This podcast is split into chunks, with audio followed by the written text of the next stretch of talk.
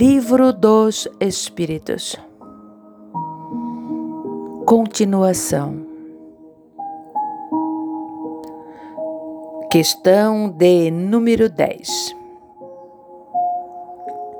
O homem pode compreender a natureza íntima de Deus? Não. Falta-lhe, para tanto, um sentido. Questão de número 11. Será um dia permitido ao homem compreender o mistério da divindade?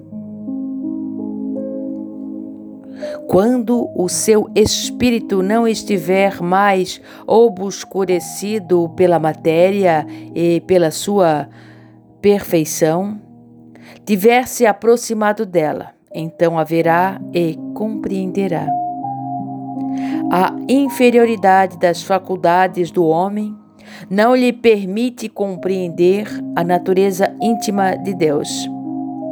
Na infância da humanidade, o homem o confunde muitas vezes com a criatura, cujas imperfeições lhe atribui.